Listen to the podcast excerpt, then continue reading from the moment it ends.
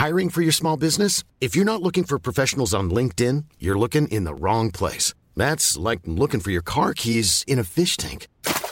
LinkedIn helps you hire professionals you can't find anywhere else, even those who aren't actively searching for a new job but might be open to the perfect role. In a given month, over 70% of LinkedIn users don't even visit other leading job sites. So start looking in the right place. With LinkedIn, you can hire professionals like a professional. Post your free job on linkedin.com slash people today. Everyone knows therapy is great for solving problems, but getting therapy has its own problems too, like finding the right therapist, fitting into their schedule, and of course, the cost. Well, BetterHelp can solve those problems. It's totally online and built around your schedule. It's surprisingly affordable too. Connect with a credentialed therapist by phone, video, or online chat, all from the comfort of your home. Visit betterhelp.com to learn more and save 10% on your first month. That's BetterHelp, H E L P. Burrow's Furniture is built for the way you live. From ensuring easy assembly and disassembly to honoring highly requested new colors for their award winning seating, they always have their customers in mind. Their modular seating is made out of durable materials to last and grow with you. And with Burrow, you always get fast, free shipping. Get up to 60% off during Burrow's Memorial Day sale at burrow.com slash ACAST. That's burrow.com slash ACAST. burrow.com slash ACAST. Hello, everyone. Charles Watts here. Welcome to a Sunday edition of Inside Arsenal. I hope you're all well wherever you're watching or listening to this around the world. You're having a very, very good weekend. It's been a little bit quiet on the Arsenal front in the last day or so after such a pretty manic period in the build up to the weekend, but there's still quite a lot to discuss today. We'll talk about Granit Xhaka, we'll talk about Emile Smith Rowe. Um, Pablo Mari's put out a very nice statement, I thought was worth looking at. We've got lots of questions and comments from you about various topics as well. So, still plenty to get our teeth into on this Sunday. So, we'll start with Granit Xhaka, shall we? Because I keep getting lots and lots of questions about Granit and what's happening with him. Um, of course, at the end of last season, it was absolutely it's an absolute certainty that he was gone. He said his big goodbyes to the crowd in that final game of the season. Um, and you know he just walked around so slowly behind everyone else saying all his goodbyes. He said goodbyes to everyone inside the stadium as well behind the scenes. He was saying his goodbyes. But what are we now? Well over a month after the end of the season and he's still here. That move to leverkusen has not happened. So i keep getting lots of questions. What happened in granit is he going to stay? Is he going to stay? Well i mean i can never say never. You know he's hugely popular player. Mikel arteta values him highly um, I think in an ideal situation, Granit Xhaka would probably stay for a bit for Arsenal, especially going into the Champions League because of the experience he brings, because of the quality he brings, how popular he is behind the scenes. But having said all that, I still think right now, while I'm sitting here, my sort of hunch or my understanding of the situation is still that Granit Xhaka is very, very likely to leave this summer and head to Leverkusen. And that transfer is kind of on hold a little bit at the moment while Arsenal do other things, bring some players in once those players are through the door. We've already seen Kai Havertz arrive. Obviously, Declan Rice, fingers crossed, will be very, very soon as well. And then I think that might lead to the Leverkusen thing moving forward. There are stories at the moment Arsenal perhaps want to try and get a little bit money, more money out of Leverkusen. I can't say that for sure, um, but that is some of the reports that are doing the rounds that maybe Arsenal are looking for a little bit more money for them. But um, you know, Granit is certainly was expected to leave at the end of last season.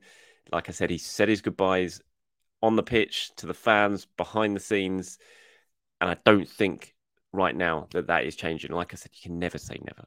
Of course, things can happen. Players can change. Granit Xhaka has been very, very close to leaving Arsenal more than once before, and he's ended up staying. But I still think this time, where we are right now, the likelihood is that this move to Leverkusen does happen happens for him, for his family. It's a big, long contract on the table from Leverkusen. He's not getting that length of contract here at Arsenal, going back to Germany with his family.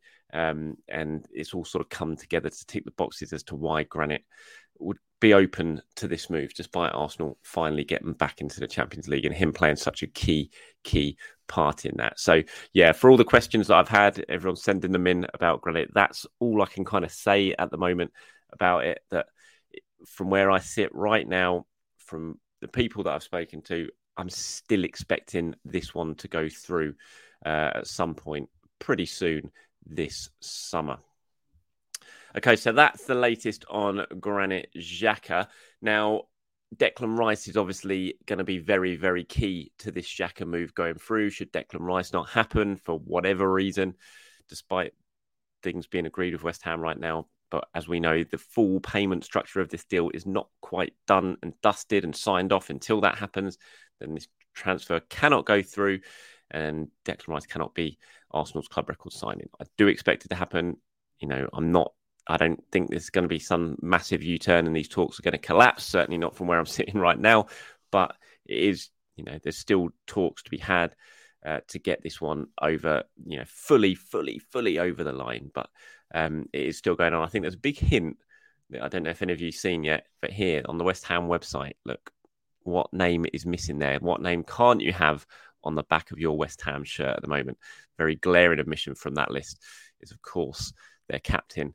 Declan Rice, which makes a lot of sense because if you're West Ham, why would you be selling shirts with De- Declan Rice's name on the back of it now? I think this, this, says a lot in terms of what West Ham are thinking um, and how close this move is to going through. So, um, you know, normally he'd be there, Declan Rice, number 41, but I'm pretty sure soon you'll be able to get that name and that number on the back of your shirt at Arsenal. I'm expecting him to take 41 at Arsenal. Um, obviously, that's not confirmed yet, but I do expect that will happen and Declan Rice will be Arsenal's new number 41 very, very soon. Hopefully, by the end of this week, it will become very, very clear that this is going to go through and um, and everyone can kind of move on because it needs to happen now, doesn't it? It's dragged on for so long. We've all been waiting for it. Just want to see Declan Rice in that Arsenal shirt, know he's there, and then the rest of things can happen this summer in terms of moving players on, which is going to happen, as I said, about the Granit Xhaka type thing um, and Arsenal can focus on other areas when it comes to the squad building that is taking place at the club at the moment. One player who could potentially benefit again from Granit Xhaka leaving, um, of course, this summer is this man who I've spoken about a lot recently, Emile Smith Rowe.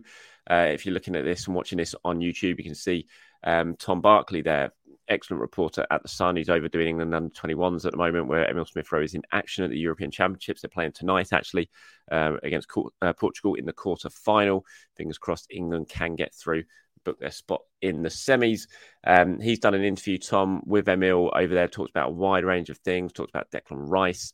Um, how impressive Declan Rice is. Emil Smith Rowe, when he said when he went over with England when he was in the senior team, he said he was blown away by just how good Declan Rice was at so many things. He said he wasn't expecting it, and he was that that good.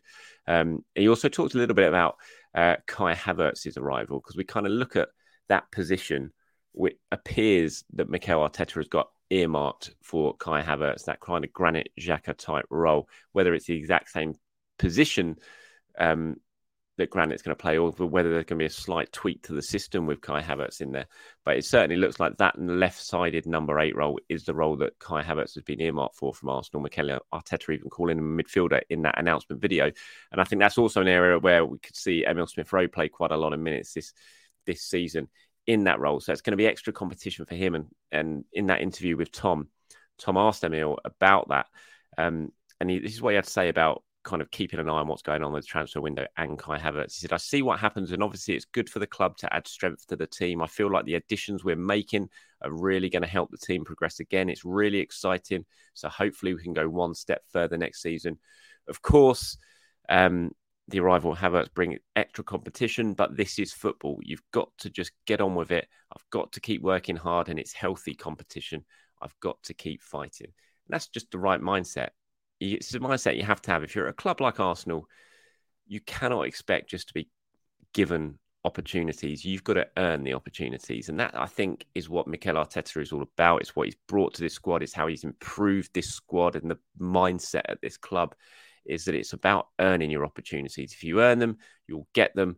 And then you can try and keep your place in the team. And I think that eh, that competition is going to be so so crucial to Arsenal next season, knowing that you can't afford to rest on your laurels because there's someone right behind you in the squad waiting to take your place if you do that. Last season, Arsenal fell short, and I've said this so many times. I'm sorry to repeat myself, but they fell short not because of the starting eleven, but because the squad wasn't good enough. When those key players missed out in the starting eleven, the players who came in just weren't at the required level to ensure that the drop off in standard and form and in performances was not that great. But it was. The drop off was big. You saw that when Rob Holding, for example, came in for William Saliba, and that's not digging out Rob Holding, it's just a fact. And there was other areas as well. And so Arsenal need to be better in the first 17 or 18 in the squad, not just the start 11. If you can have Smith Rowe chomping at the bit, firing on all cylinders, really pushing Kai Havertz for his place in the team, that's only going to benefit Arsenal and the club and the team and fans, of course. So, um, yeah, hopefully everyone's got that mindset and the extra competition, the new signings coming in this summer certainly going to help Arsenal improve with that. Uh, okay, let's quickly talk about Pablo Mari. I want to talk about Cesc Fabregas as well, and I'm going to talk about him in a minute because he's, of course, announced his retirement. But I thought this was nice from Pablo Mari. If you're watching on YouTube, you can see what I'm talking about. If not, and you're listening on podcast, you can. Um, it's it's basically Pablo Mari sent out a little bit of a message after his move to Monza was made permanent yesterday and fully announced. Pablo took to his social media and gave a little message to my to Arsenal fans. He said, "As my contract with Arsenal comes to an end, I wanted to take a moment to express my heartfelt gratitude um, to thank each and every one of you. Thank you for giving me the opportunity to represent, represent this great and historic club for all the memories we lived together and for the support I always received. It's been an immense honour to wear the Arsenal jersey and to win two titles with this club. The Gunners will always have place in my heart. Now, I, spoke about Pablo a bit yesterday. Obviously, it didn't quite work out. He only made 22 appearances. He came in in that first transfer window in the January when Arsenal didn't really have any money and they bought Pablo Mari and Cedric Soares. But he was always such a popular player um, behind the scenes. Pablo Mari, everyone liked him. He was really he he settled in really well. He made a big big impact behind the scenes. He was very very popular. Um, you saw that yeah, uh, when that horrible attack happened in Italy when he was on, out on loan. You saw the response from everyone at Arsenal to that. He was so popular, really well liked, and um, and just a nice guy. And I thought that statement yesterday was a real touch of class from a very classy player. And I really hope he goes on and does has a really good career for himself in um uh, in Italy. And quickly on Cesc Fabregas. Now, this is a player I think arguably oh, it's hard, but who's the greatest, who's the best Arsenal player of the Emirates era? I mean, Cesca's got to be right, right up there. I mean, Alexis Sanchez was absolutely monstrous for a time. Mesut Ozil, of course, was was excellent for for quite a bit of time. He's at Arsenal. Um, not always, but excellent. But I, I think for me, Cesc and Santi Cazorla are my favourite two Arsenal players of the Emirates era. Uh, I thought they're both absolutely mercurial. I mean, Cesc, for what he did at such a young age, just an amazing footballer to watch him to captain the team the way he did. Obviously, the way he left left a sour taste in the mouth of a lot of people, myself included, as a fan. I'm talking about here. Burrow is a furniture company known for timeless design and thoughtful construction, and free shipping, and that extends to their outdoor collection. Their outdoor furniture is built to withstand the elements, featuring rust-proof stainless steel hardware, weather-ready teak, and quick-dry foam cushions. For Memorial Day, get 15% off your Burrow purchase at burrow.com slash ACAST and up to 25% off outdoor. That's up to 25% off outdoor furniture at burrow.com slash ACAST. I'm Sandra, and I'm just the professional your small business was looking for. But you didn't hire me because you didn't use LinkedIn jobs. LinkedIn has professionals you can't find anywhere else, including those who aren't actively looking for a new job, but might be open to the perfect role, like me. In a given month, over 70% of LinkedIn users don't visit other leading job sites. So if you're not looking on LinkedIn, you'll miss out on great candidates like Sandra. Start hiring professionals like a professional. Post your free job on linkedin.com slash people today. You know, he could have handled it better. He definitely could have handled it better. But I think from Cesc's point of view, obviously, he'd given a lot of time to Arsenal. He'd seen, he'd carried that team for a long, long time. He knew that the club weren't investing like they should have been to give him some help. And he had a club, and he had Barcelona calling his club, his hometown club, who were the best team in the world at the time, managed by the best manager in the world. It was very hard to say no. Like I said, he could have handled it better.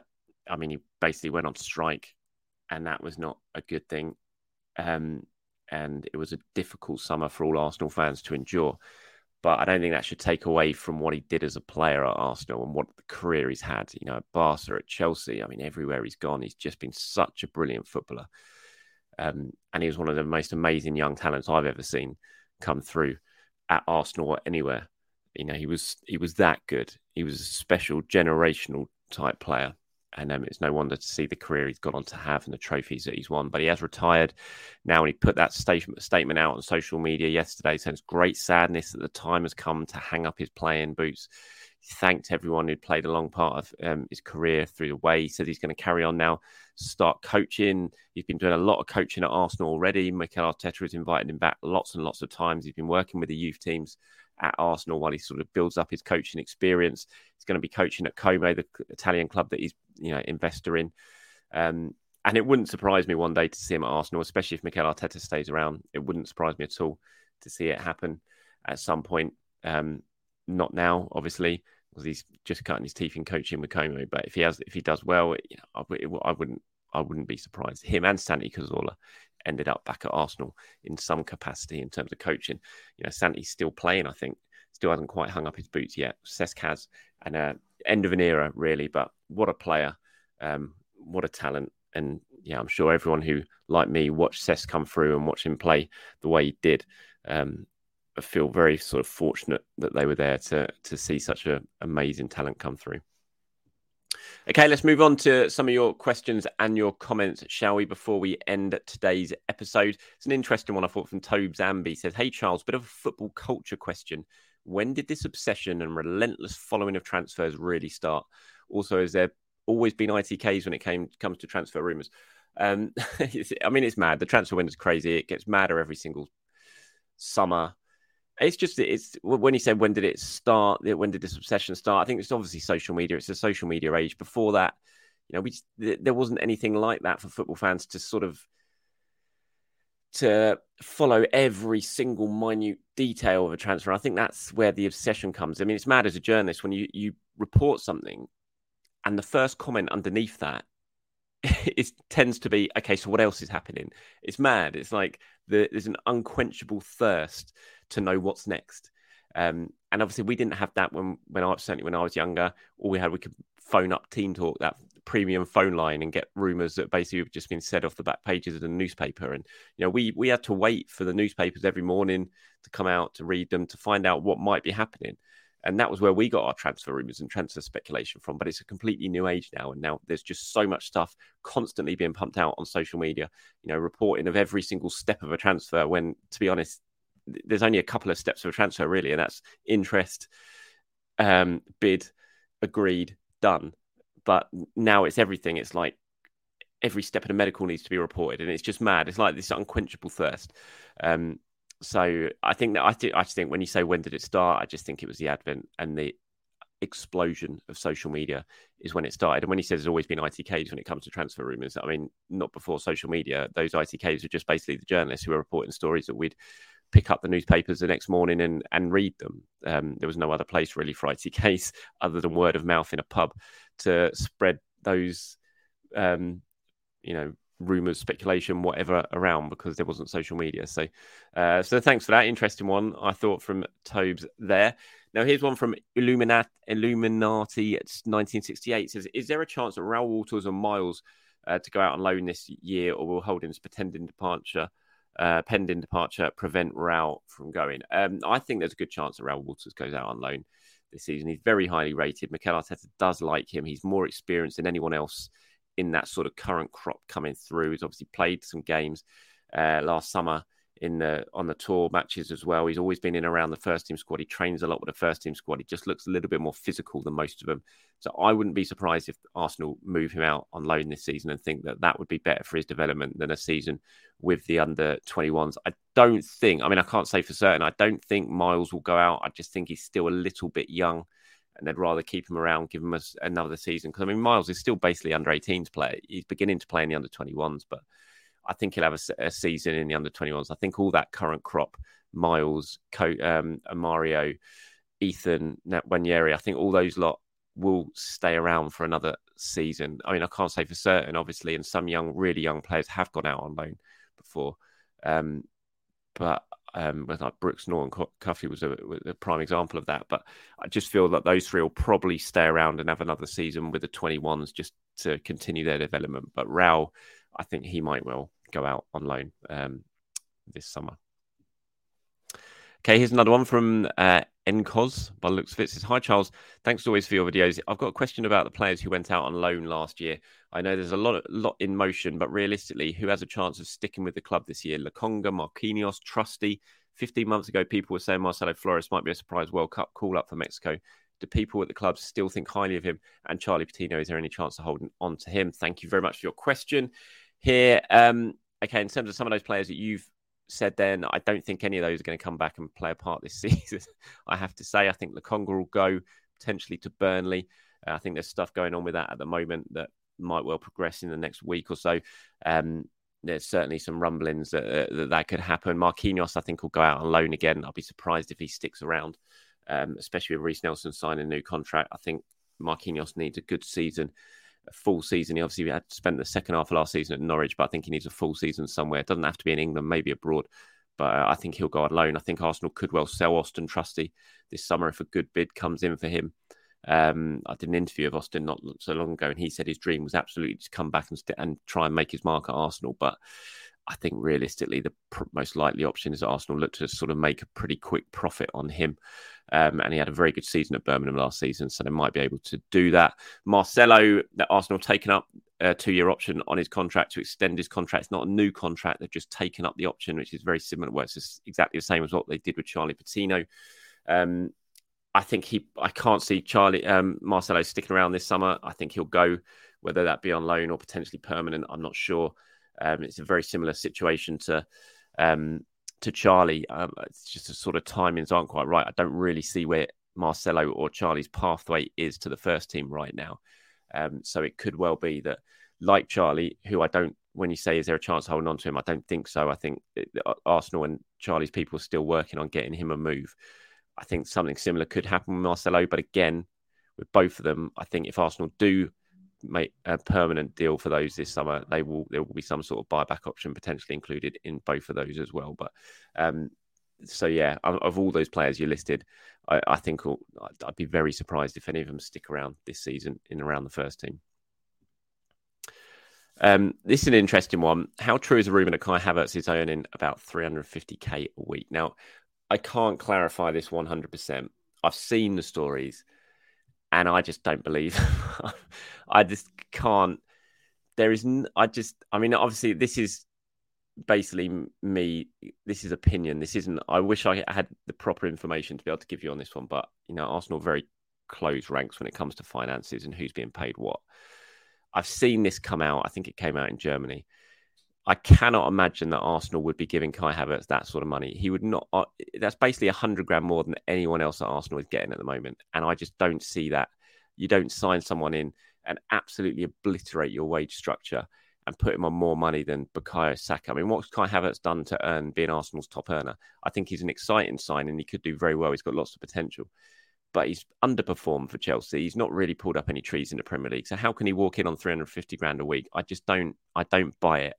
I think if there is any way of him getting up to that amount of wages, I think it would be heavily incentivized. I think his basic rate would be way, way below that.